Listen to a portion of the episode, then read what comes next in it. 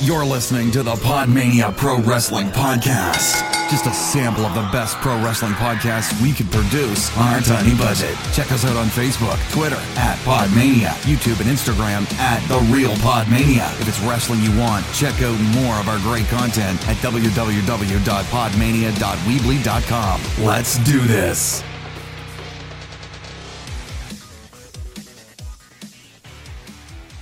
Hello, hello, hello, and welcome to another episode of the Pod Mania podcast. I am your host, Rob Goodwin, and unfortunately, we have no Garth today. He is away on fatherly duties, but I am joined today by Chris. How are you, Chris? Hiya. I mean, I'm actually quite laughing because I'm, he's. A, I'm pretty sure he's just down the road from me right now. yes, he is just on holiday. When I say fatherly duties, I mean he's on holiday. Um, but yeah, we have Chris today. Um, Chris, before we start the podcast, um, Yeah. When was the last time, aside from Slammiversary, when was the last time you watched Impact? I didn't actually watch Slammiversary. Um, Oh, okay, wow. um, the last one I watched was Bound for Glory 2017, okay, okay. so it wasn't that long ago, but still the landscape landscape's completely changed. The landscape has changed significantly. Um, and that was what November. yes, yeah, it was. Um, you've watched a bit more Ring of Honor, though, haven't you? You're more Yeah. familiar with Ring of Honor. Um, I was at. I go to the Ring of Honor live shows, but the last weekly show I watched from Ring of Honor was, God, it's the one where Billy Ray cut the promo on um, Flip when the feud was just starting to get hotted up. This is like two months ago. It's pre G one. Yeah, yeah, yeah. I know what you mean. Um, so, so you are more familiar with the storylines going in.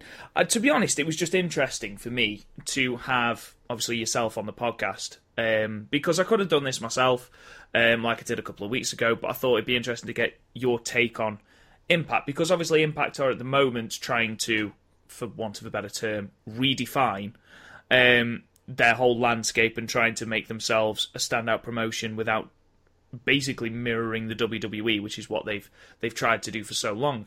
Um, and as someone who doesn't watch it, you know, and for someone who's only watched it for about six weeks, like myself, it's interesting watching. I mean, don't get me wrong, there's still some things wrong with it, which we will go into. Um, Oh, absolutely. but I think, without a shadow of a doubt, Impact are definitely moving in the right direction. Yeah, we've gone from Rev Pro to not Rev Pro. Yeah, exactly, exactly. You look at who they're signing now. You look at you know the fact that they're offering people like Rich Swan an mm. extended deal, an extended deal. Sorry, Tessa Blanchard an extended deal. You know Austin Aries. You know you've got all these big names, and I think they are moving in the right direction, which is promising for the promotion. Definitely. They've done a be- great thing of not just going for any big name. Like, for example, if we wanted Val Venis go over Christopher Daniels. Yeah, But, exactly. um, they're going after, like, the big names that, that would do them some good. yeah, exactly. Um, They get, they're getting basically people who would draw people to this product. Yeah, the worst thing that Impact could have done would be sign Enzo and Big Cass when I, they were I'd actually watch an episode with Enzo and Big Cass just to see what happens. I mean, yeah, gone are the day, gone are the days.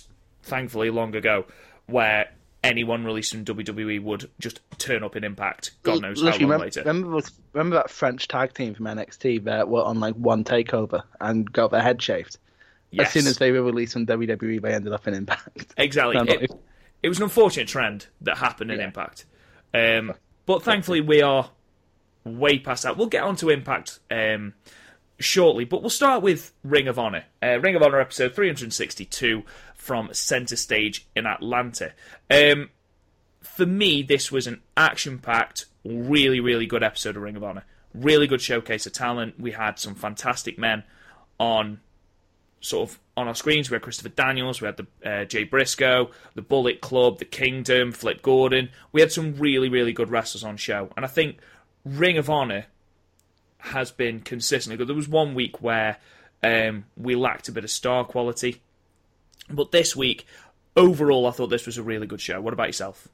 It was an okay show. Um, it as a yeah, I have to temper my expectations a little bit because everything I watch, every show like Progress or um, New Japan, every show's a big show, so I sort of have to temper my expectations just a tiny bit. But Yeah. it was fine. It was a decent hour of wrestling, although one thing was spoiled thanks to me going to a Ring of Honor show. But yes, um, I did know the outcome of one of the matches as well, thanks to the wonder of TV tapings and the wonder of Facebook. But there we go.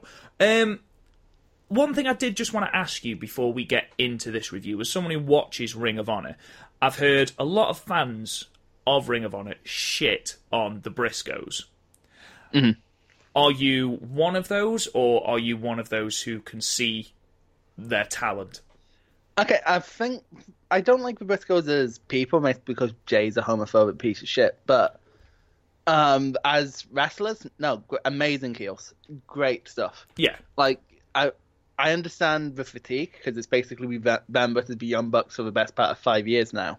yeah, and also the fact that everyone watching, I think most people watching Ring Honor just see it as the Bullet Club show. So I really don't think that helps their case. But they're fa- they're um, fine in ring. They're great pro- heel promos. Like they've got their characters down to a T, and Yeah.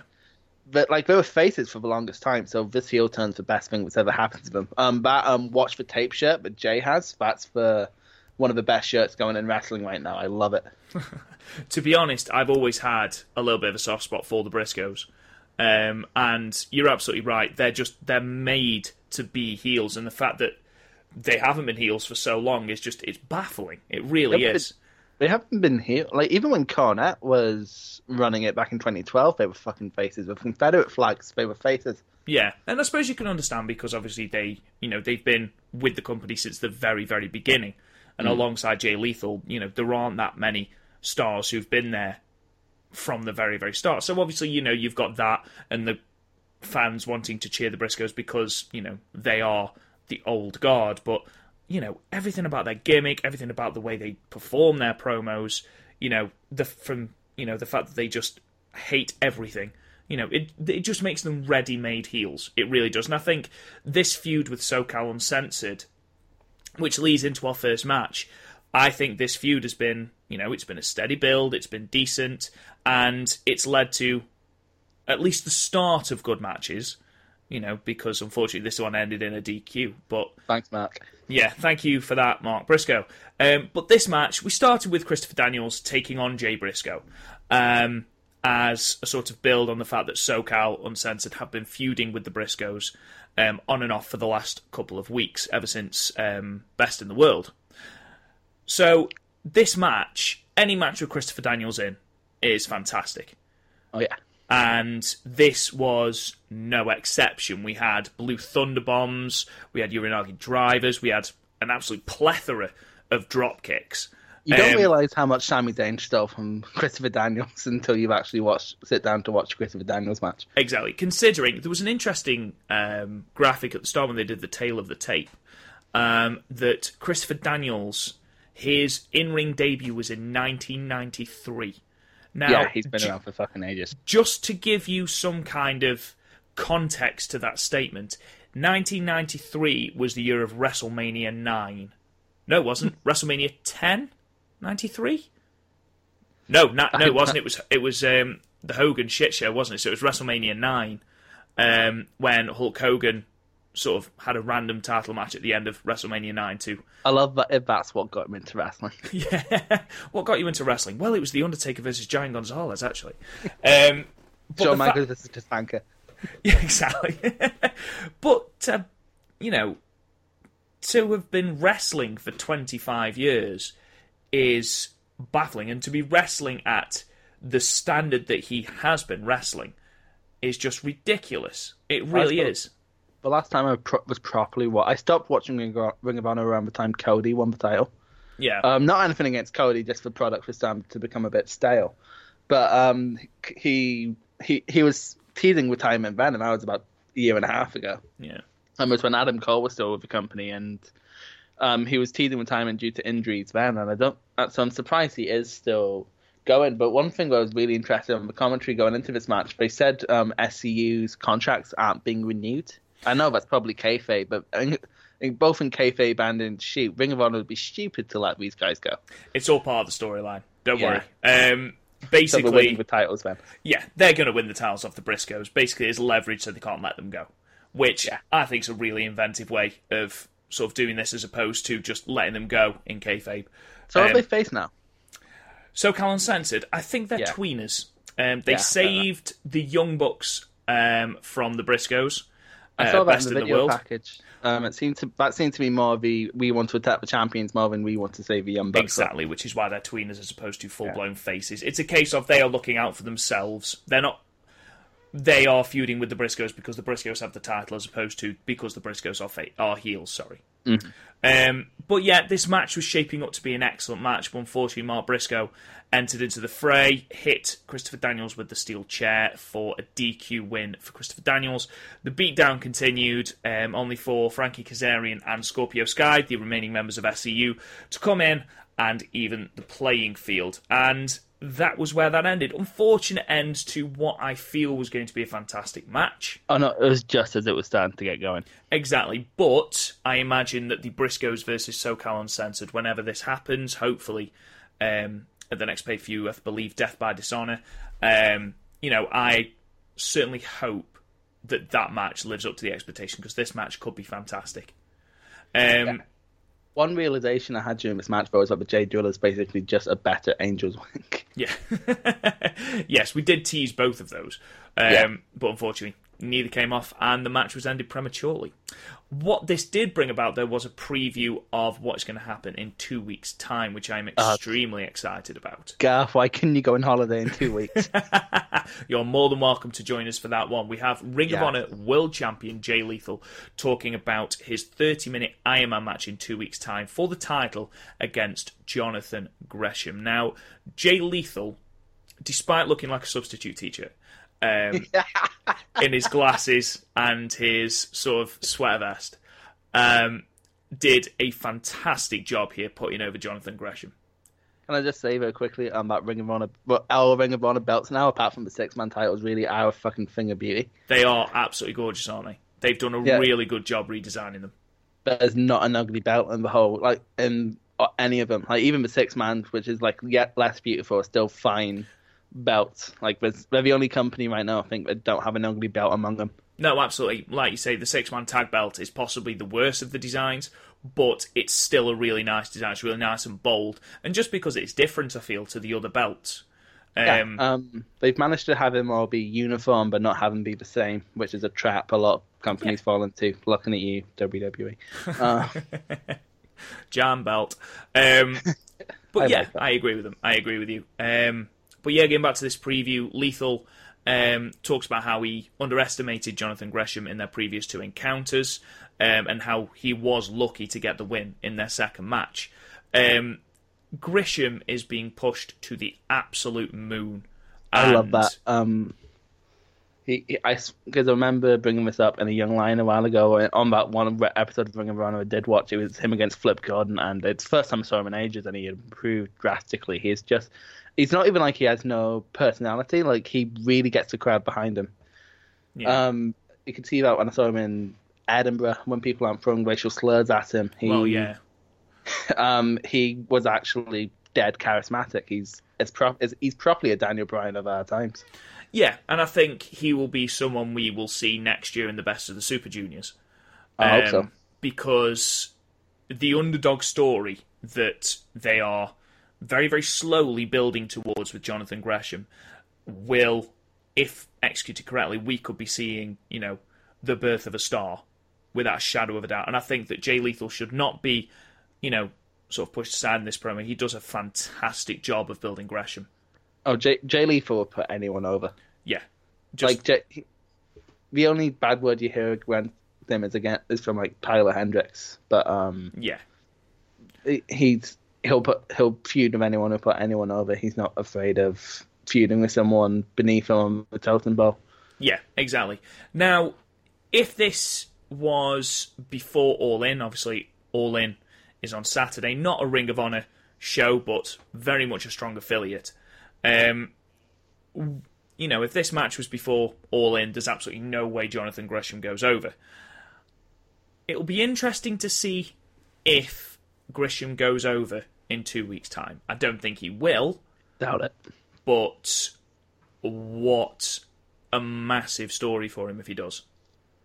Um, the fact that he's come from you know losing and losing and losing and losing, you know, putting on fantastic matches against the likes of Kushida and people like that, to you know eventually the big win is against the champion. That would be fantastic. Yeah, but I think they should do that with the TV title rather than the Yeah. um, world title. Although uh, to put him against the world champion then could be a issue because the TV title just seems a little bit odd. After, um, well, not odd, just not as good after that. But still, I think it sh- it shouldn't be the, the world title. I think Lethal should hold this for a while because there's not really many other people to hold it right now. So No, true. Fair enough. Fair enough.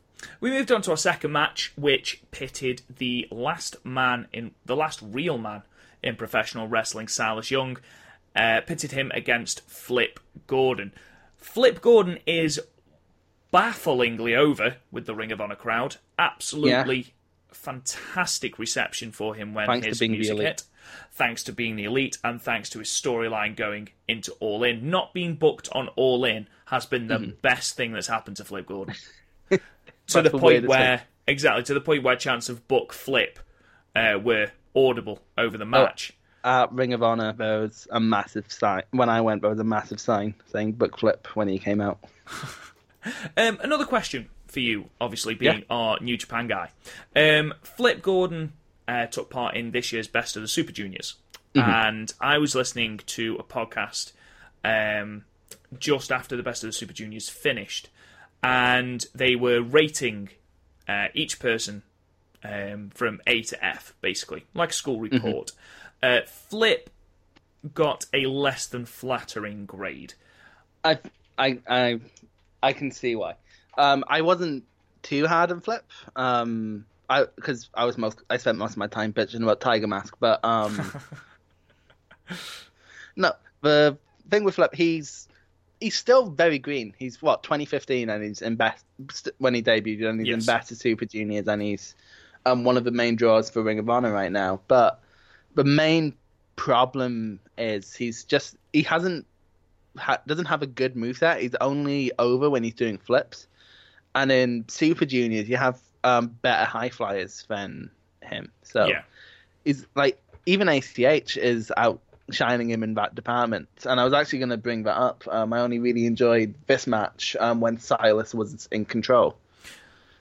Because Yeah. Flip ha- Flip has these spots, but thing is, I saw all these spots live a couple of weeks ago. Just so just seeing him on um, the screen again, just sort of it doesn't do much for me. Like he ne- he needs to expand his repertoire, but problem is he's doing it in front uh, in the second biggest American company, so it's very hard for him to expand. Yeah, I understand that. And Silas Young's fantastic, very understated wrestler. Um, often gets overlooked, which is a shame. But I, I really enjoy watching him. He's very charismatic. His promo um, in promo just before the match started was really, really good. You know, again, putting over Flip Gordon massively. Um, But yeah, we had a lot of convoluted moves from Flip Gordon, and I think that's a lot of people's um, issue when it comes to Flip Gordon is That's- his moveset. He will go all around the houses to perform a simple move to try and Mm-hmm. make it look more impactful or to make it look more impressive.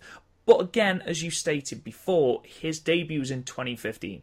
He has not been wrestling a ridiculous amount of time, and I feel that the more he wrestles, the more he wrestles in, as you said, you know, America's second biggest wrestling promotion. The more he wrestles, you know, the more he mixes it in with the Super Juniors, you know, of New Japan. Then potentially we will see him come on leaps and bounds, you know, at an increasingly quick rate. Um, as for this match, I'm very much backing what you said. I felt the match lacked something until Silas Young dictated the pace. You know, when he hit the backbreaker clothesline combination or his anarchist suplex, which is a thing of beauty, by the way. Um, The thing I used to have a problem with with Silas Young was he used to have that finisher where he'd like go on his head and then do the um, split leg moonsault. I'm glad he sort of phased out because I just didn't fit his. It doesn't fit his gimmick at all. No, I agree. Yeah. Mm-hmm. Misery's a much better finishing move. Um, you know, we had the usual Flip Gordon shenanigans. We had a springboard spear, which was quite cool. Um, you had your springboard drop kicks. You had a kind of surprise. You, did, you had somersault dives over top over the top rope, um, which overall led it to be a little bit of a surprise when Flip Gordon won with a roll up. Mm-hmm. Oh no, I was out of nowhere. That was the best move of the match for me, just because Flip, it was Flip doing an actual wrestling move. Yeah, it was it was Flip looking, assessing the situation, shall we say, mm-hmm. because he's never going to beat Silas Young for power, ever.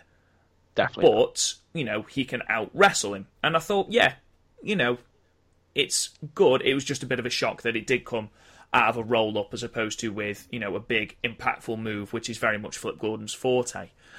Um, after the match, Gordon is attempting uh, to shake Silas Young's hand, but who should appear but a wild bully Ray? Uh, nails Flip Gordon. Exactly. um, he hits Flip Gordon with a low blow um, before Bully Ray stares at Young, who's still on his knees. But very strange interchange between Bully Ray and Silas Young. Mm-hmm. Um, the shaking feel- of the head.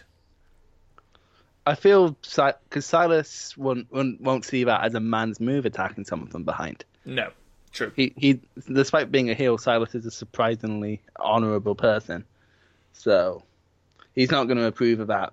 So it could be a face like because Silas has been faced before. He was faced for like two weeks after Shibata kicked the shit out of him, and um. But no, I'm glad this Bully Ray feud is still going. I think Bully Ray could um, bring a lot out of Flip Gordon just because Bully Ray is a great mentor from what we hear. Yeah. Um, he made Velvet Sky worse, but I don't think that's his fault. Uh, No, definitely not. Um, but yeah, he's a legitimate heel as well. He the Ring of Honor crowd hate him, you Mm-hmm. Oh, know, which yeah. is fantastic because there's, you know, every podcast you listen to talks about what does it take to be a legitimate heel because heels at the moment are just cool guys that people want to cheer. Mm-hmm. You know, and Oh, Bully, yeah. yeah, bully. People legitimately hate him, and that's Oh, that's exactly he- what a good heel should be doing. He can control a crowd like no one else, whether it be face or heel. Oh yeah, Um, he, and like he keeps it up like during the show as well. Like so my, I went when I went to Ring of Honor, my friend approached him. and I was like, "Hey, Bully, can I have a photo?" And he was like, "Did you boo me?" And he was like, "Yeah, yeah, you're heel." He was like, "When fuck off." fantastic. Yeah. I mean, let's face it, the man has dealt with ECW crowds in the 90s. You know, there's no crowd he can face now that he's not going to be able to control. he brought heat out of the TNA crowd, so you know he's good. Exactly. Um, we then move backstage. Uh, we talk to Marty Scurll, who talks about his loss to Kenny King last week. Um, he talks about King embracing his inner villain, um, which is interesting. I like the way that Kenny King last week um, had to resort to something that he wouldn't usually do to win the match. Um, Marty Scurll is a wonderful example of what we've just spoken about. Marty Scurll is the villain, and you know he is everything about Marty Scurll sort of leads him to be a heel, but the crowd absolutely love him. And at the end of the match last week, it was almost like, and Garth um, summed this up wonderfully, um, said that it was almost like a, a mini double turn. Um, a mini double turn had happened where King had become the heel and Scurll had become the face. Um, King also addressed it. He says a change was necessary.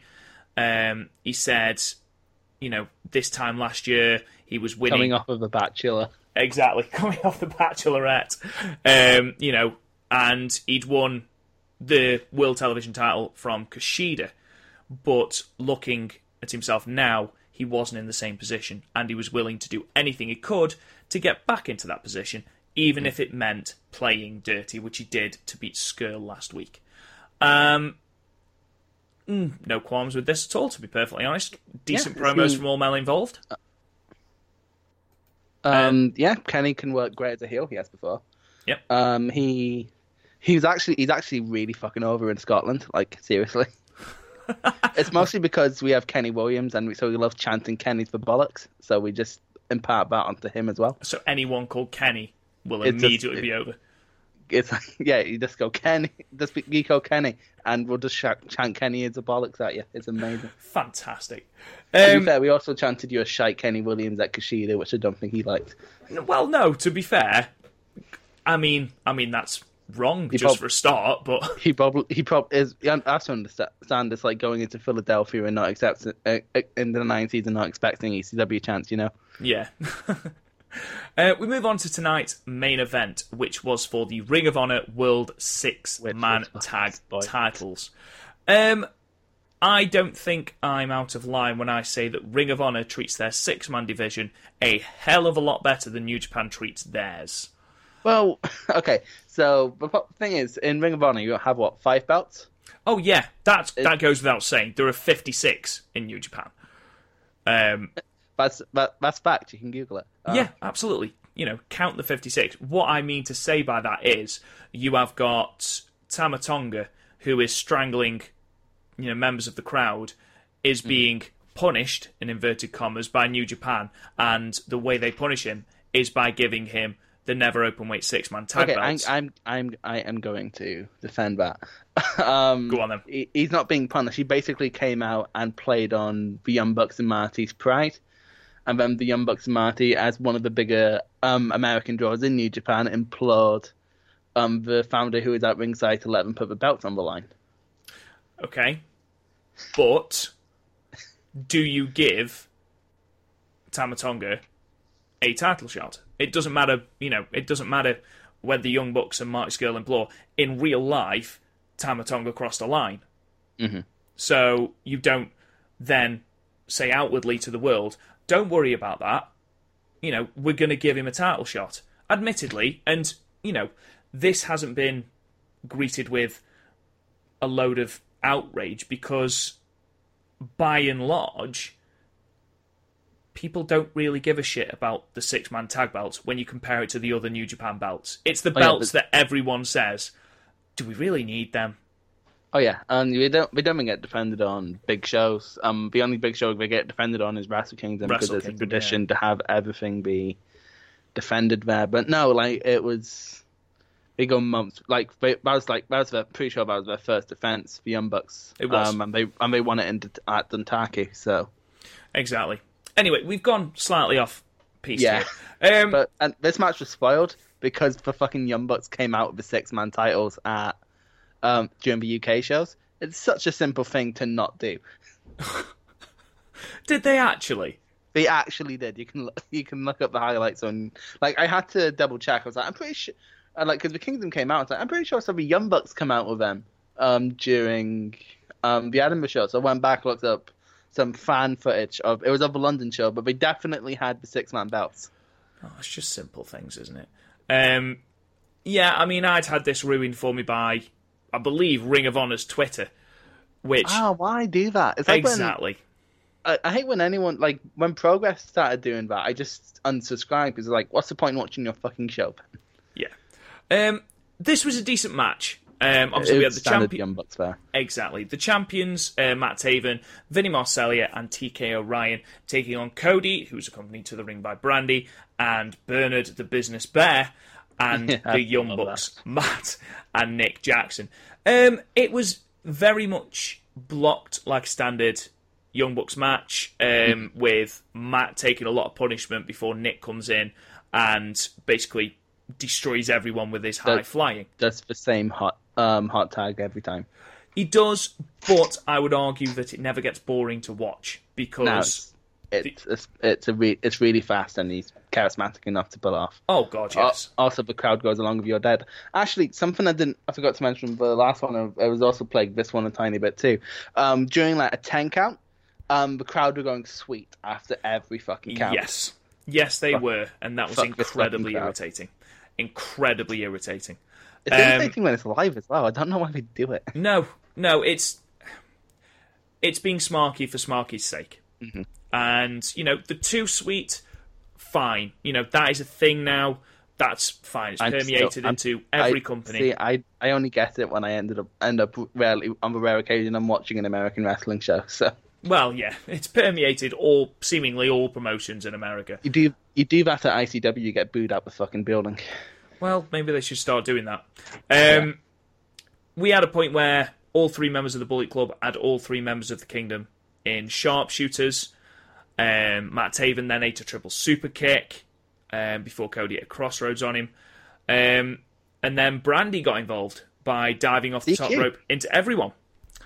DQ, but, but the ref saw it. You could see the ref looking. Fucking DQ. That is a DQ. Yes. if you look at the start of the match, the only difference was that sorry, the end of the first match. The only difference here is that Brandi didn't brandish a chair, Yeah, and there's also not a man.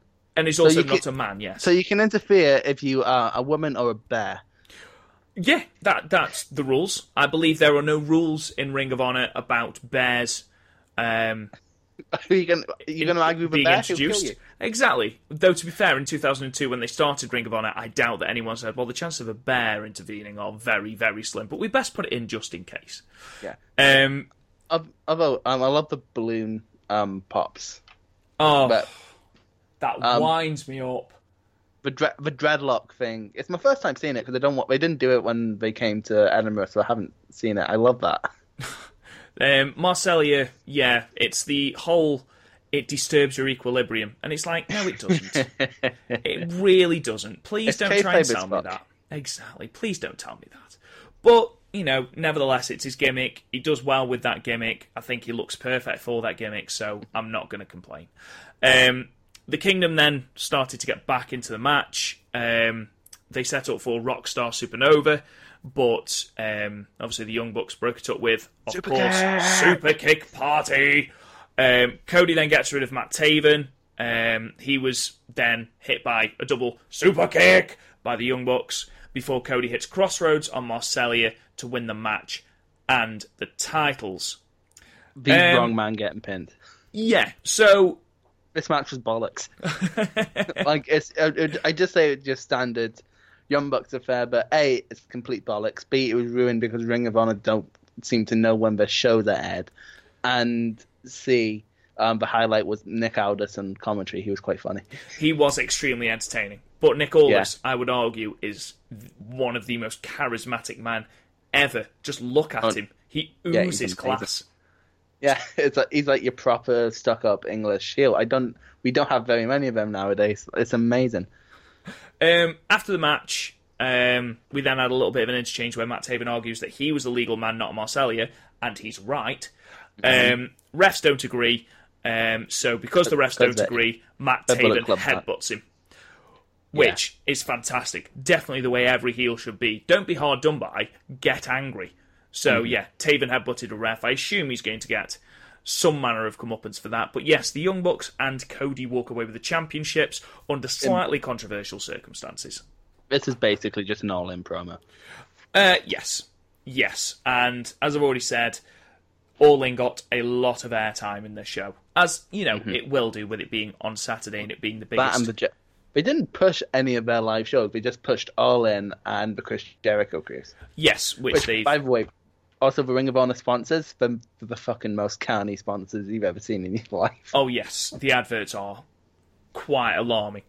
Um, so yeah, overall, Chris, if you were to give Ring of Honor this Ring of Honor show a Yeah. rating out of five, what would you give it? Mm, three and a half. It was above average wrestling, but there's no no fire.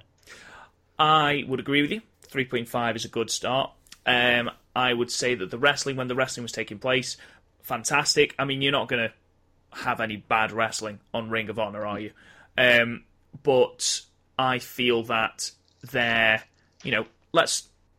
It's an hour. It's 51 minutes. But their ratio of wrestling to backstage promo is perfect. And I understand that Ring of Honor, and I say this, you know, basically on every podcast, I understand that Ring of Honor does not rely on storylines as much as, say, Impact or WWE. It, it's Where basically very the New much- Japan model of people want to compete to be the best, not to be Exactly. anything. Exactly. The commentary team um, talked about, you know, Jay Briscoe not being bothered about moving up the singles rankings. Well, you don't get that on Impact. You don't get that on WWE. So I understand that. But what, and you'll see what we mean when we move on to our Impact review in a moment. I feel that they get their ratio of wrestling to promo pretty much spot on. But they put their stories across. They're simple stories. Yeah. and like it's an acquired it can be an acquired taste ring of honor if you're used to um TNA or WWE but it is for like if you want to get into the sort of Japanese way of storytelling in a more accessible way Ring of Honor is perfect Yeah, absolutely. And it is in such a digestible, you know, 51 minutes of wrestling. And you know, when you turn on Ring of Honor, you are getting three matches. Mm-hmm. I mean, last week we almost had four, but we had the debut of Jeff Cobb, so you know, happy days. Oh, Jeff Cobb's there. Sweet. Jeff Cobb inter- interrupted a um, Future of Honor tournament. Uh, the next, Oh, no, what is it? he's a The heel then. Future Prospect or something like that. The Uh, Future yeah. of Honor thing is something I love. Yeah. Um, so yeah, Jeff Cobb came in, destroyed both men, um, and yeah, so he's now a heel, which is wonderful. Anyway, moving on to Impact, and you'll see what I mean now. We had three fairly decent matches on Ring of Honor. We had a good main event. Um, we the opener threatened to be very very good before it obviously was broken up by DQ, and the second match between Silas Young and Flip Gordon was you know fairly decent. Compare that to an hour and a half's Impact Wrestling. Okay, um, before this week, um, it had been advertised that we were to have a Mexican death match in the main event between Sami Callihan and Pentagon Jr., the ending to their feud. Um, and we were told that Kiera Hogan would be taking on Alisha Edwards. So we had two matches advertised prior to the show. We also heard that Brian Cage would speak for the first time. And I can't believe that's the first time, by the way, but we'll get to it. We'll get that. We'll get to that in a minute because I want to talk to you about that because I genuinely thought that promo was really good. Um, and then we were. It was advertised that Matt Sydal would be in action. Now, in an hour and a half, we had one match that went above eight minutes, which Yeah. is something I've said on the reviews for Impact before. I think Impact are moving in the right direction. I genuinely, for someone who has never watched Impact, I am really enjoying doing these reviews and I really enjoy watching Impact. It's an hour and a half, it's easily digestible, you know, it's a good product at the moment, what they are putting out. But one thing that does grind my gears about Impact is they cannot seem to get, as I've said about Ring of Honor, they cannot seem to get their ratio of promos to matches good enough. Mm-hmm. Because of the five matches on the card, one of them was a tag team match between two random people and the Cult of Lee, which basically didn't qualify as a match. And the best thing about it was Eli Drake's commentary. You know, The Rock. yeah, exactly. We had The Pebble. the Pebble. We had Matt Sydal's match, which lasted just over four minutes, and we had a comedy tag team match. It's, you know, and I understand that this was possibly a little bit of a slower episode, ready for next week because next week's card looks incredible. I was going to say next week looks hype. I was going to give this the benefit of a doubt of being a slow episode. Yeah.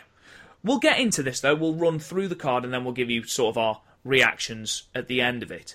Uh, we started with Eddie Edwards in the ring.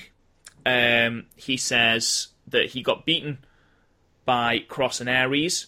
That's absolutely fine. He doesn't ma- he doesn't mind that. Um, what he does have a problem with is him being hit by uh, being hit by basically dirty tactics by Kross. Um, he says that if he if they don't come to the ring, he's going to go to the back and fight them, which the crowd love. Um, Aries and Kross come out. Uh, they attack Edwards, and just as they begin to put his head in a chair, pick out another chair to hit it with, we hear Moose's theme Moose. tune. Moose! And Moose makes the save, uh, his first appearance on Impact since his defeat in the main event of Slammiversary. Um, they Moose sees them off, which Aries then throws a shoe at them, which is quite entertaining. I mean, who A throws? Pete Dunne move. Yeah, who who throws a shoe? Um, and Pete Dunne. yeah, well, yeah, Pete Dunne. And that was the end of that. And this was very much leading up to the fact that we will be having Austin Aries and Killer Kross taking on um, Eddie Edwards and Moose in presumably what will be the main event of Redefined next week. It's an Um, incredibly hot way to open the show. it was very, very good. I really enjoyed this opening segment. I especially enjoyed the moment where Killer Kross and Austin Aries had um, Eddie Edwards in a joint submission move. So you've got Killer Kross choking him at the top, whilst Aries has got um, Edwards locked in the figure four before they obviously attempt the chair shot. Um, yeah, I thought this was really good. I thought They got the story across to me who hadn't watched Ring of Honor. Oh, not Ring Impact in quite a while. So Yeah, exactly. It was a good opening segment. Eddie Edwards is fantastic. I could watch Eddie Edwards all day because his his um, crazy um, persona just he, he comes across just so lovable. He really the- does. I love the backstage thing right after where I thought because I thought it was going to be the women's match straight away because she came up. It's like Moose, thank you for saving my husband, and it's like, like oh look at this, my wife and my best friend back together again, and she's like, whoa there, buddy, no, We are still not okay. I um, seen Don Callis. Yeah, well, yeah. Don Callis did a wonderful job of saying how uh, Eddie Edwards and Alisha still weren't okay. Um, One thing I will say is though, Alisha's acting here less than less than Yeah. decent. On the um, scale of like Brie Bella to not Brie Bella, she was about a Nikki Bella, She was, yes, she was very Eva Marie.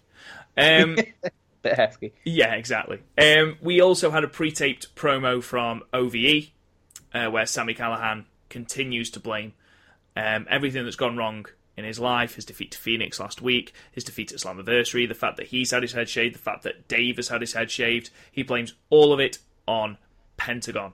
Um, I think suits the boldness. he does suit the baldness. Now that I'm used to it, you know, it looks good. Um, Um, I loved one of OVE acting like Mizdow during this. do you know what though? Anything that OVE do is really entertaining for me. You know, whether it be the Crist brothers or whether it be um, Sami Callihan, I just find them relentlessly entertaining. And you know, when you've got a main event scene or a main event storyline with Austin Aries and Eddie Edwards, but you've still got a secondary storyline in Callihan and Pentagon, which is so captivating, and you are getting persistently good matches out of Fenix, the Crists, you know, uh, Sami Callihan and Pentagon. You can't complain about it, and obviously the main event follows that trend. Um, we cut backstage where the Cult of Lee, uh, Tre- Trevor Lee, and Caleb Konley are meeting with Eli Drake. Uh, they attempt a high five at Eli Drake, say, "Oh, look at how good we were with you last week." Um, Eli Drake's like, "Who are you? I don't. You're there so that I can beat people. You, we're not friends." Some people walk through the doors, and just as Eli Drake says, "You've got to prove yourself." So the Cult of Lee just kind of challenge these two random people to a match, which is quite entertaining. So that is a match later on. I've always loved Trevor Lee. Trevor Lee's fantastic. There was a, there was a match in PWG against Keith Lee, and he was he, he demanded to be introduced as TNA superstar. Um, um, but which in PWG is going to get the most heat in the world. And then he was just like, "Look, you're a Lee, I'm a Lee. Let's work something out." It was Um, when he said, um, it was when he was trying to prove himself and Caleb Konley. He was like, "We're good, we're cool, we've got beards." it's just like, you are brilliant. Um, we get hype for the fact that um, Impact is going to Mexico for September's TV tapings for You've the first time here, ever. by the way. I've missed a match, have I? You've missed you missed Wentz versus Sydal. Oh God, yeah, we've missed Wentz versus Sydal. Um, I was thinking about it, it's like maybe you just saw, maybe you just missed it once, but it's after that. I mean, you know, maybe you just skipped over one of the few matches on this card. Ah, right, okay. Well, let's go back to that match, though. So the opening bout uh, after the Eddie Edwards stuff was Zachary Wentz taking on Matt Sydal. Last week Matt we had Sydal it.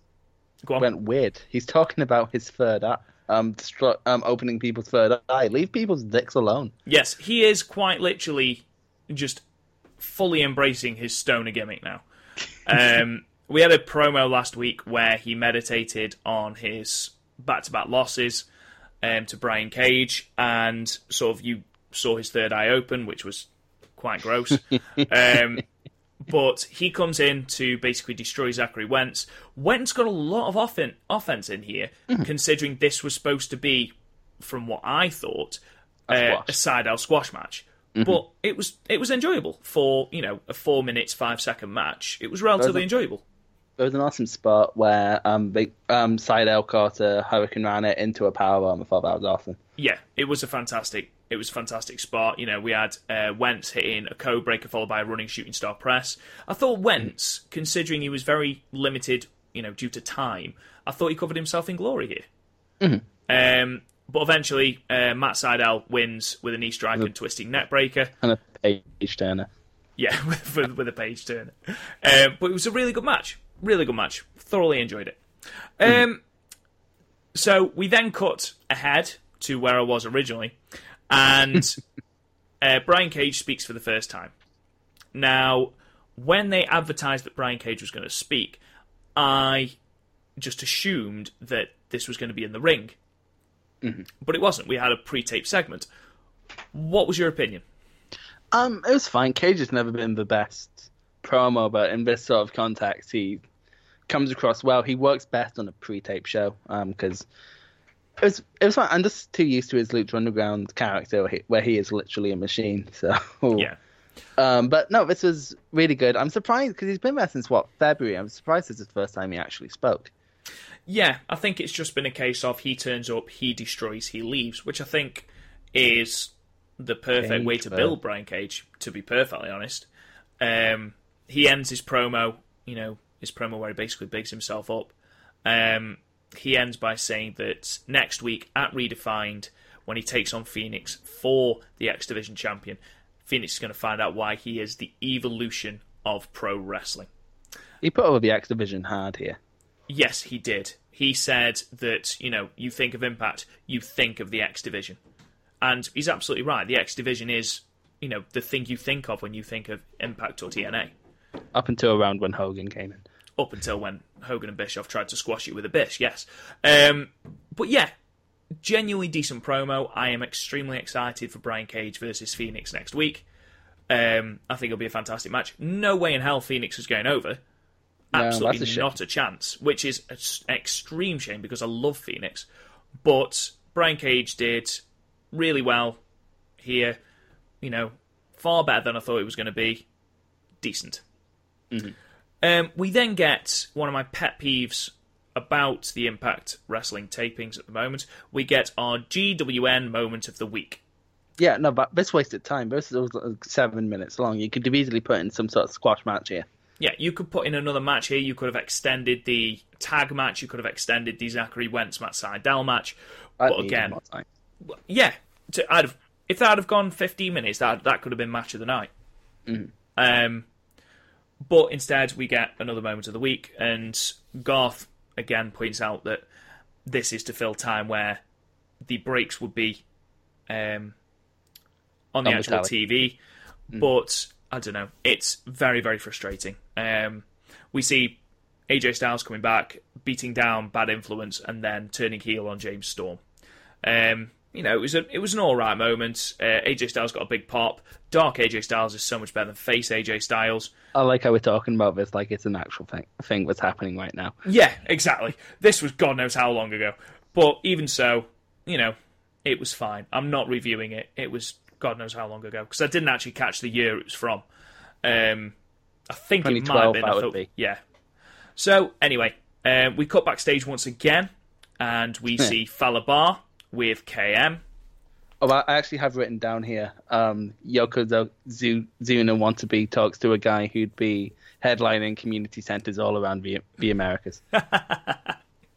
Yeah, we discussed at length before we came on air just how much Fallah Bahh is Yokozuna. In fact, to the point where you labelled him Yoko Jr., which I think is absolutely spot on. You know, he's got the same move set, he's got the same look. You know, if he has the championship credentials, then why not? I love Fallah Bahh. You can't go wrong with him. Um, this harkens back to last So week. I'm going to give out to one of your boys then. Um, this is cutting back to last week, where on the horrendously cringeworthy segment called the Smoke Show, um, KM is told by Scarlett Bordeaux to do things Fallah Bahh's way because that way they're going to get wins. So Fallah Bahh gives him a gift.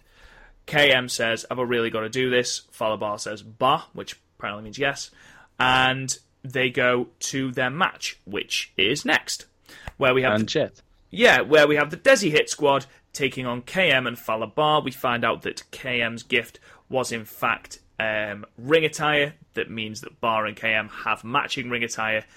Um, And yeah, it was a Shit. comedy match. It was a comedy It, match. it was it was an unfunny comedy match. All, Um, all the- all the comedy spots were overdone. Oh, fat guy runs up, rolls over small boy. Oh no. Yeah, it was not a good match. Um, the problem I have with it is that KM and Fallah Bahh are a comedy duo at the moment.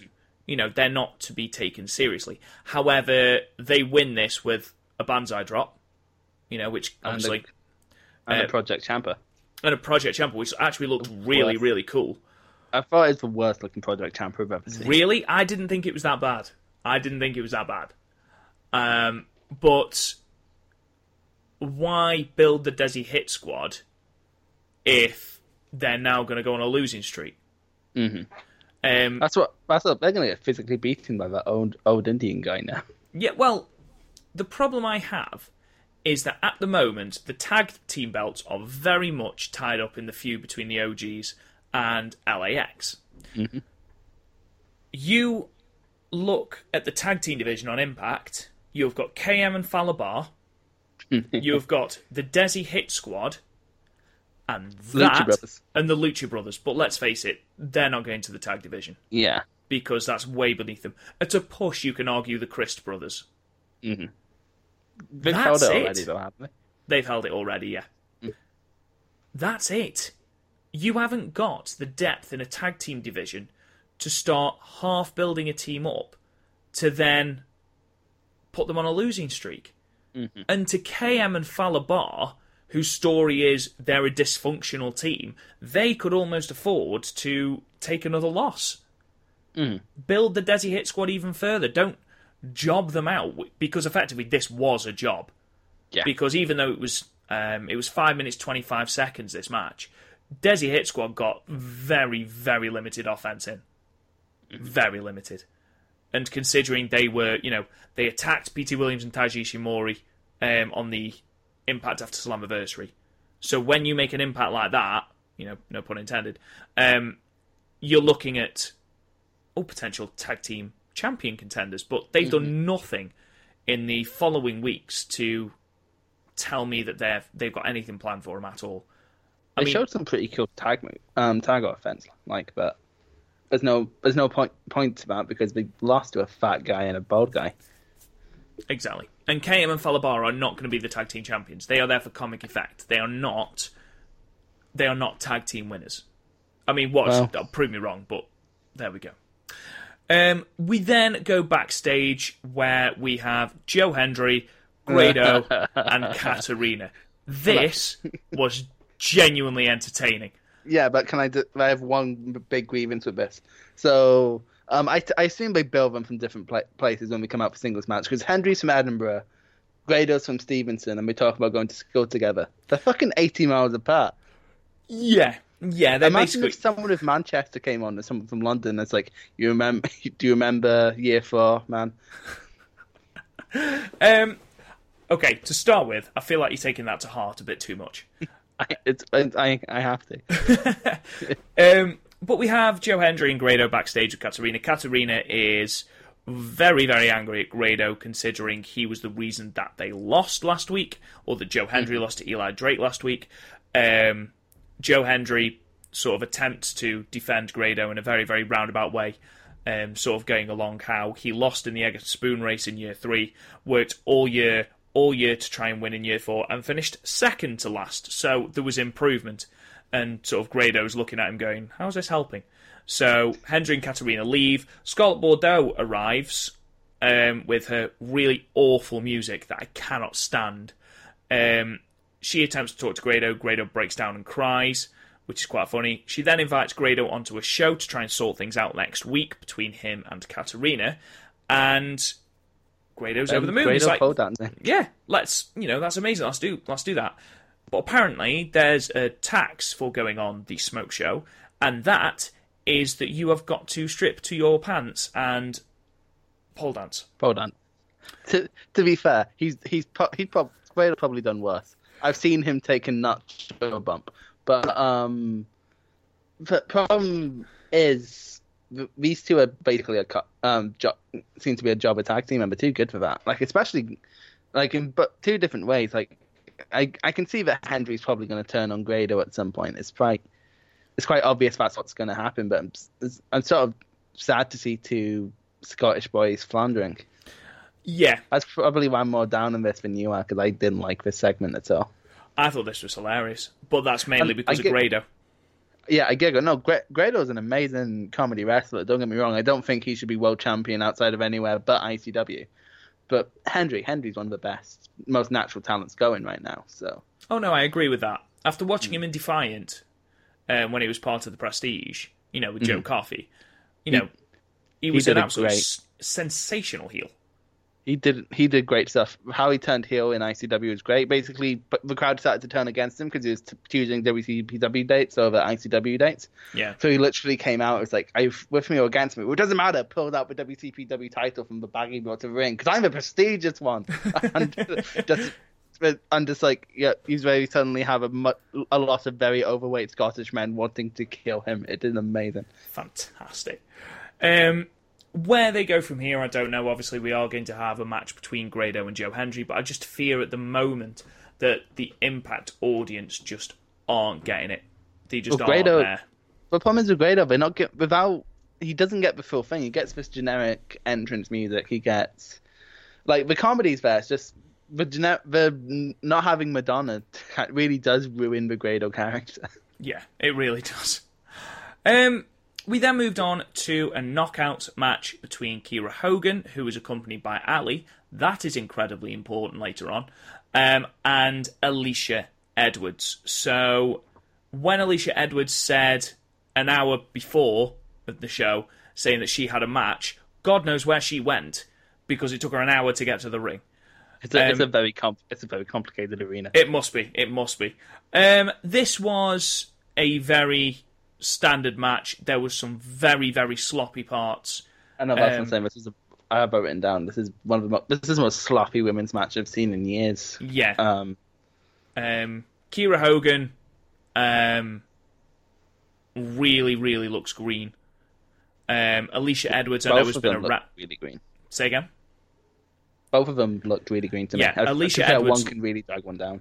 Yeah, and you know, especially to start off with, I feel like later on they worked hard to try and sort of work it better.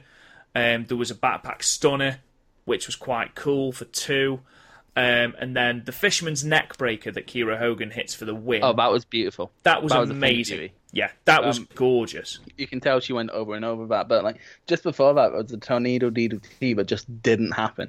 there was a couple of moves that that happened to, and there was a couple of moments where um, Alisha Edwards was waiting for a move, and Kiera Hogan wasn't there yet, and it just looked very, very clunky. Yeah, And what I'm concerned about is that we have got three absolute stars in the uh, knockouts division in Allie, Su Yung, and Tessa Blanchard. is Rosemary still around or she left? Rosemary is, I believe, taking time off.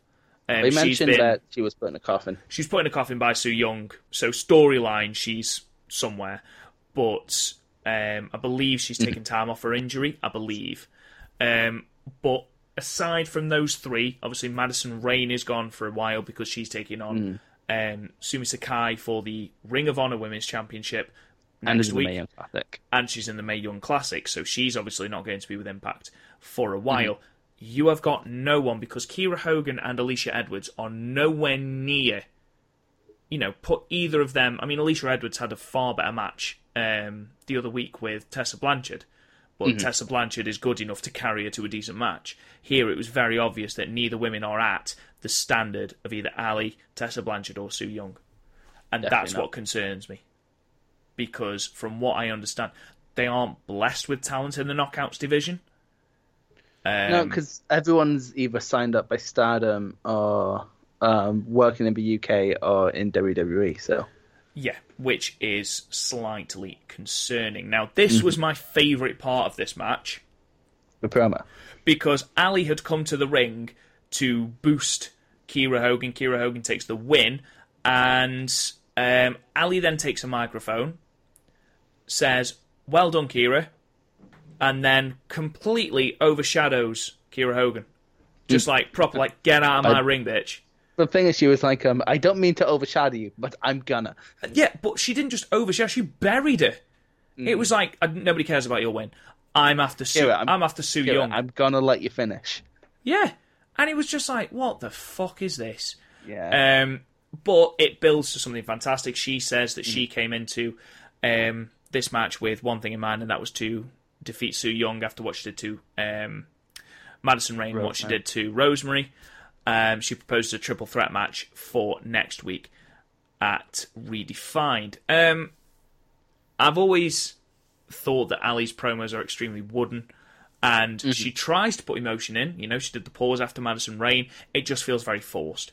I Proper find, doing headlights shit here. yeah, I feel that Allie struggles a lot with the promos that she does. I feel she struggles to impart any sort of emotion on them. She is literally reading a script. That's what she's doing. Um, but her wrestling's decent, so I'll let her off. Um, but next week, that should be a fantastic match. I unfortunately Oh, yeah. already know the winner, which is ruined again by Impact's Oh, Twitter. don't, don't ruin it for I'm me. not I going to. follow Impact on Twitter. I'm not going to ruin it. But, you know, this should build. And then later on, um, Tessa Blanchard um, sort of recaps Allie's promo, said that she'll only agree to the triple threat if the title is on the line, which it is confirmed later on the show that it is. Um, we then cut to one of the more bizarre backstage segments. Um, it's, it's not really backstage, is it? no, Johnny Impact is at a cabana party being interviewed by a random man at the cabana party, um, talking about what his his sort of ambitions are now that he's got rid of Kongo Kong. He says he's going after the Impact World Championship, but oh no, Kongo Kong appears and um, sort of attacks Johnny Impact. Johnny Impact sidesteps and throws Kongo Kong into a pool uh, that has people in it, and that is the end of the segment. Now, And then they show show it in in full once again as soon as they come back from break. yes, they do. Um, But this What? is weird. This is completely weird. Why? How, one, how did someone like Kongo Kong get into a party unnoticed? yeah, that is true 'Cause, like, because he's in his you can see how wrestling gear. Yes, not only that, you can see like the entrance is on the other side of the um pool from where they're standing. So he literally had to go through there, walk around, and attack him. Um, yeah, it was strange. This was, and it just it didn't advance anything for me. I don't know what's I don't know what's more weird, right? Either him, um, Johnny Mundo feuding with this Island Savage in a pool, or him feu- feuding with literal snakes and dragons in Lucha Underground. Um, I would argue Lucha Underground without a shadow of a doubt. Just Um, because it's Lucha Underground. Yeah, well, the sooner we have Johnny Impact versus Austin Aries, the better. Yeah. Um, we then have another interview backstage where Alisha is interviewing Rich Swann about signing with Impact. Nothing really to say here. He wants the Impact X Division Championship, which we all knew anyway. Um, he's facing Petey Williams at Redefined, which Proper crazy eyes. yeah, he has got crazy eyes, got crazy smile as well. He is ever so slightly terrifying, but a fantastic wrestler. And there is a chance that him versus Petey Williams could be match of the night. Oh, yeah. Because genuinely, Rich Swann, if he was allowed in WWE to perform at the level he's capable of performing, he would have been absolutely amazing. Mm-hmm. Um, You forget he was the cruiserweight champion. you do, you do, and it's because he's the cruiserweight champion before Neville, before Neville took Yeah. it off him, um, and then Neville was just an absolute superstar, and then everything went to shit. Um, then we had an Austin Aries promo, which proves that you don't need to be overly scripted to be brilliant. He literally cut the shortest promo in the world. He just ragged on Alisha for a bit, saying, I hope they don't pay you for this because you're rubbish at it, which was amazing. And then challenges Moose and Edwards to a match next week at Redefined between him, Killer Kross, and the pair, which again should be decent. It'll probably be the main event, and I'm sort of looking forward to it. Um, we then get the Cult of Lee taking on the two jobbers they met in the corridor. Apparently, their names are Brandon Tidwell and Mr. Atlantis. So, how convenient that A, they were both wrestlers and they had their wrestling gear with them. Um, the best thing about this match um, is Eli Drake on commentary. He is Most electrifying man in copyright history today. he was hilarious. Um, basically, Caleb Konley and Trevor Lee dominate for the, the opening minute before they get a little bit cocky and Konley gets rolled up. In the Um, second. Yeah, in the second minute. Now, what have I just said about viable tag teams? Yeah, no, that's the thing. Trevor Lee and other guy, um, and they they are good hands because um the guy was with Tre- I keep, can't remember his name, but he was with Trevor Lee back Caleb in Konley. Bound for Glory. Yeah, and th- Trevor Lee's amazing. Um, I don't haven't seen much from Colin, but yeah, I, it's stupid to have someone like that job. I understand it's more of a hubris thing, and we've had that people do that before. It's easy to bounce back from, but why? Like you have two viable tag teams he threw down the shitter. I didn't realize how bad um Impact's tag team situation was. No, it's it's quite worrying because at the moment you have got the cream of the crop rising to the top, but there is becoming quite a rift between the main event scene and everything underneath it. Um, You got you got that in the that's a Hogan era problem. yeah. Hopefully, the booking is a hell of a lot better in Impact at the moment. So you know, with the exception of this match, which was a little bit of a no-brainer for me because Trevor Lee is an absolute just gem in the ring. He's fantastic, extremely underrated, it seems. Um, Oh, I love Trevor. so, fingers crossed, we will see some improvement there. We then had, I mean, what the fuck? It's the most TNA thing ever. LAX are seen celebrating on the streets with Of, their of Toronto. I thought they went back to Mexico, but no, they just stayed in Toronto. just, just in Toronto. just um, look for the nearest slum in Toronto so we can party. Exactly. So they're with their gang. Um, Konnan says he's got uh, at this point, Ortiz and Santana give their tag belts to a small child, which is fine. You know, cool. The kid holds the belts. Fair enough. There's a pecking order. Um, so Konnan then says, "I've got a present for you in my car." Bit weird to say. Um, so he gets a selection of that group and crosses the road. With Oh, they highlight the fact that kid thought he didn't have to come. It's like, come on, kid, I have something for you as well. Yeah. Now, I feel if LAX had paid a little bit more attention to the hedgehog adverts that we had as a small child, and they'd looked both ways but- before crossing the road That you had as a small child. that I had as a small child. All right then, spring chicken.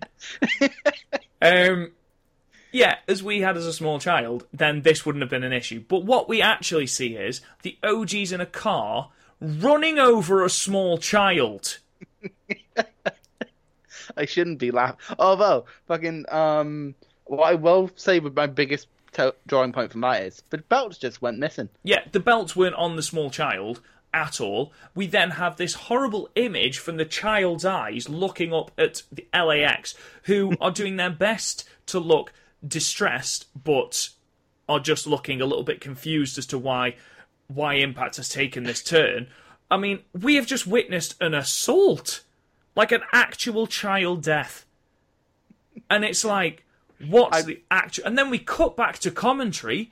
Josh Matthews and Don Callis are like, um, unfortunately, this filmed? is See, when we do this sort of shit in Lucha Underground, we make sure to to let you know that the that the commentators didn't see it because it would be stupid for a wrestling company to show the commentators yeah. that. Basically, what that means is they filmed it and showed it, even though they knew what happened. And then Josh Matthews like, um, I can't believe what we've just seen.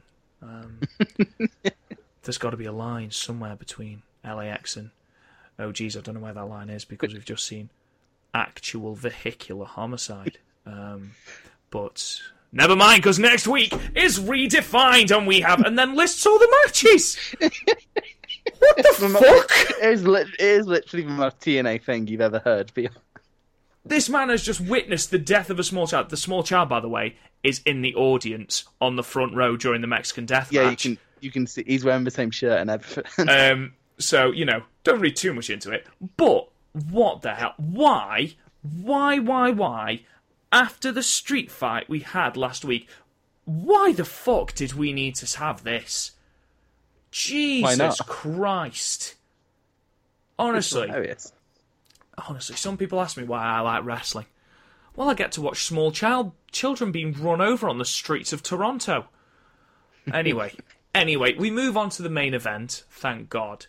Um, Sami Callihan taking on Pentagon Jr. in a Mexican death match. Now, when this match was announced, I was extremely confused as to what a Mexican death match actually um, was, and it turns out that that it is two tables, one spray painted with buzzwords about Sami Callihan, and one with buzzwords about Pentagon.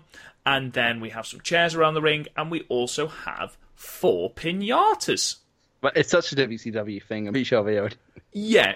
Now this was booked. It sounds shit. It wasn't. It was a really, really good match. It was good, apart from they fantastic. used um, the two sticking points, neither of which, well, one of which was kind of a wrestler's fault. One, um, the tables and the chairs were very obviously gimmicked. You can, they didn't cover over whether they were gimmicked very well. And also, using the pinatas as like the empty pinatas as weapons. What the fuck is that gonna do? Yeah, Uh, I unless you use that. it to make a paper cut, Jimmy Havoc style. Why would? what's the, even the point? I mean, the first pinata's broken open fairly early on, with Pentagon breaking it open and gets a staple gun. Now, he does hit Sami Callihan with it to start off with, and you think that's not going to hurt too much.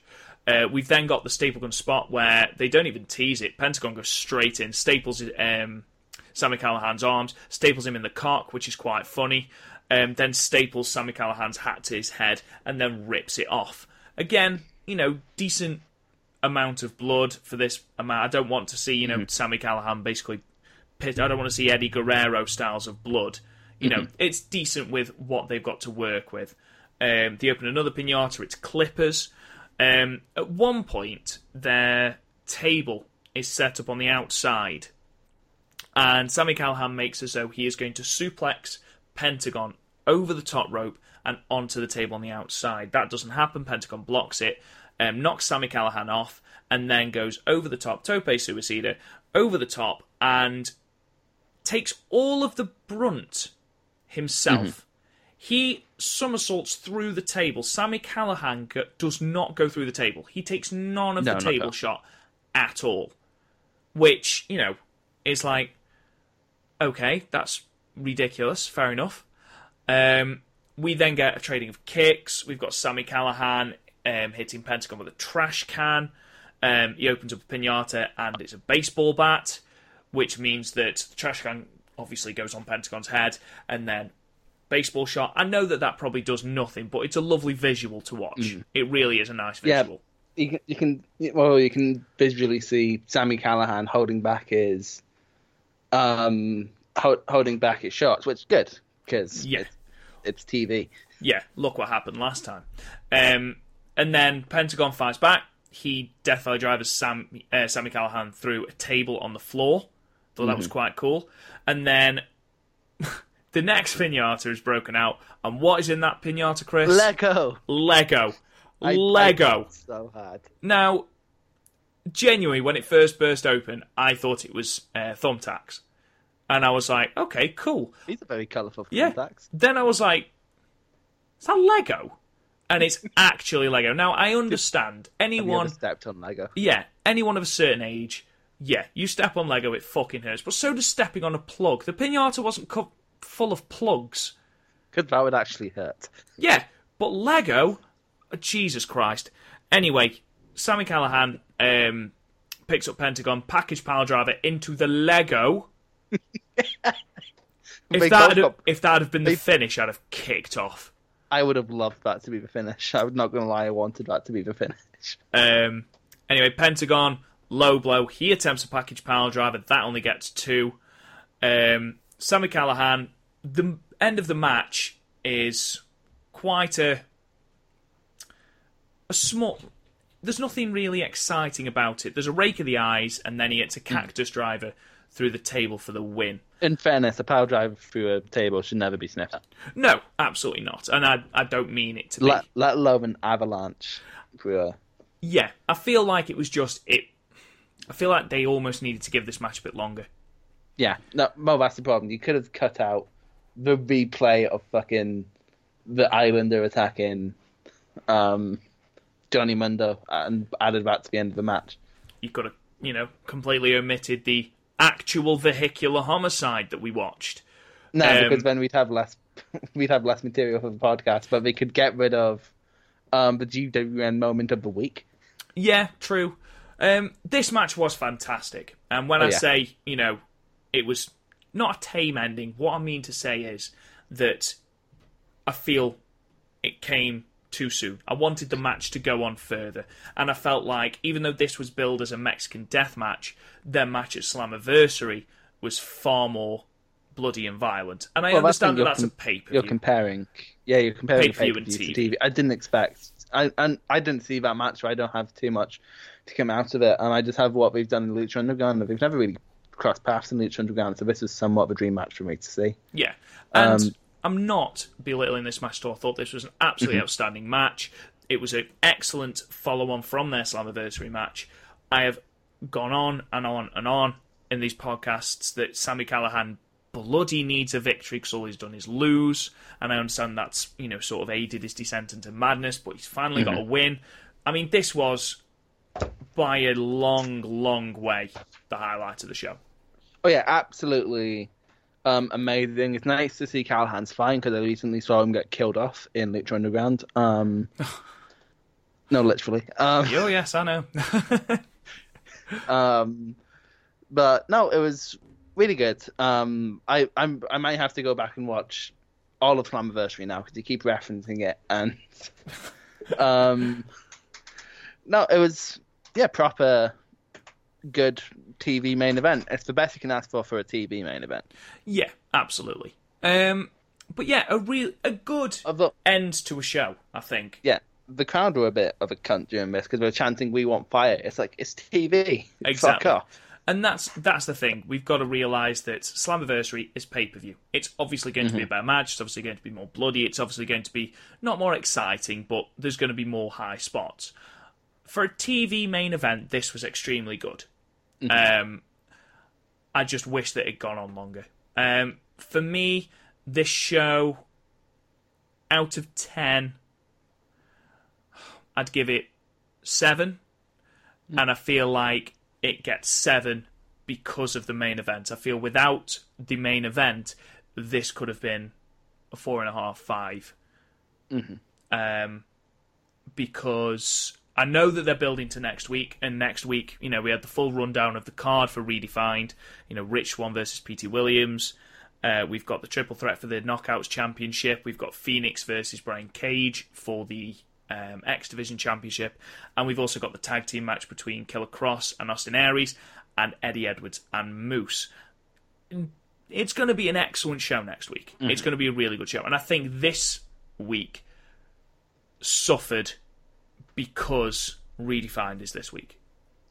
Yeah, I think that it def- I was like, this seems like a bit of a um, slow show, and then as soon as they announced what was going on next week, it's like, okay, now I see why it's a show because next week is basic is in function a pay per view. Just they can't put on more than two pay per views a year because they'll lose all their money. Yeah, Um, it's for if I was to rate this, I'd give it, I'd give the main event at like a seven point five out of ten, but I'd give the show overall six out of ten. I just, I could, I didn't actually watch it in one sitting. I had to take a break because I was sick of all the promos, and normally I'd skip them, but we were, I knew I was coming on here to talk about them, so I didn't want to miss anything. So but unfortunately, a lot of the backstage segments you weren't missing anything. Like the Rich Swann mm-hmm. interview, you weren't missing anything with the Rich Swann no, that, interview. that's, that's basically an episode of Ambi. Exactly. The Johnny Mundo, um, or the Johnny Impact, I should say, bit of the simple. We didn't need that.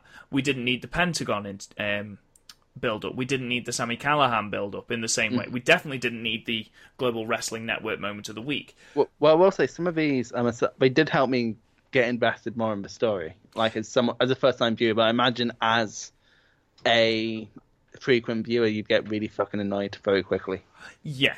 Um, but overall, overall, and again, saved by the main event, an all right showing of impact this uh, this week. Um, but yeah, that's all we've got time for. Thank you very much, ladies and gentlemen. Um, if you want to talk to us about Impact or the Ring of Honor shows, or in fact the lead up to All In, or in fact the lead up to the destruction shows in New Japan in September, please talk to us on Twitter at, at Podmania or on Facebook at, at Podmania Podcasts. Um, you can download or listen to more of the episodes of the podcast on iTunes and on Castbox. The links are in the description. In the meantime, if you want to talk to me, I'm on Twitter at, Real Rob Goodwin. Where can they find you, Chris? At Omen97, I think. Okay. we'll check that later. But in the meantime, thank you so much for listening, ladies and gentlemen, and we'll talk to you guys again soon.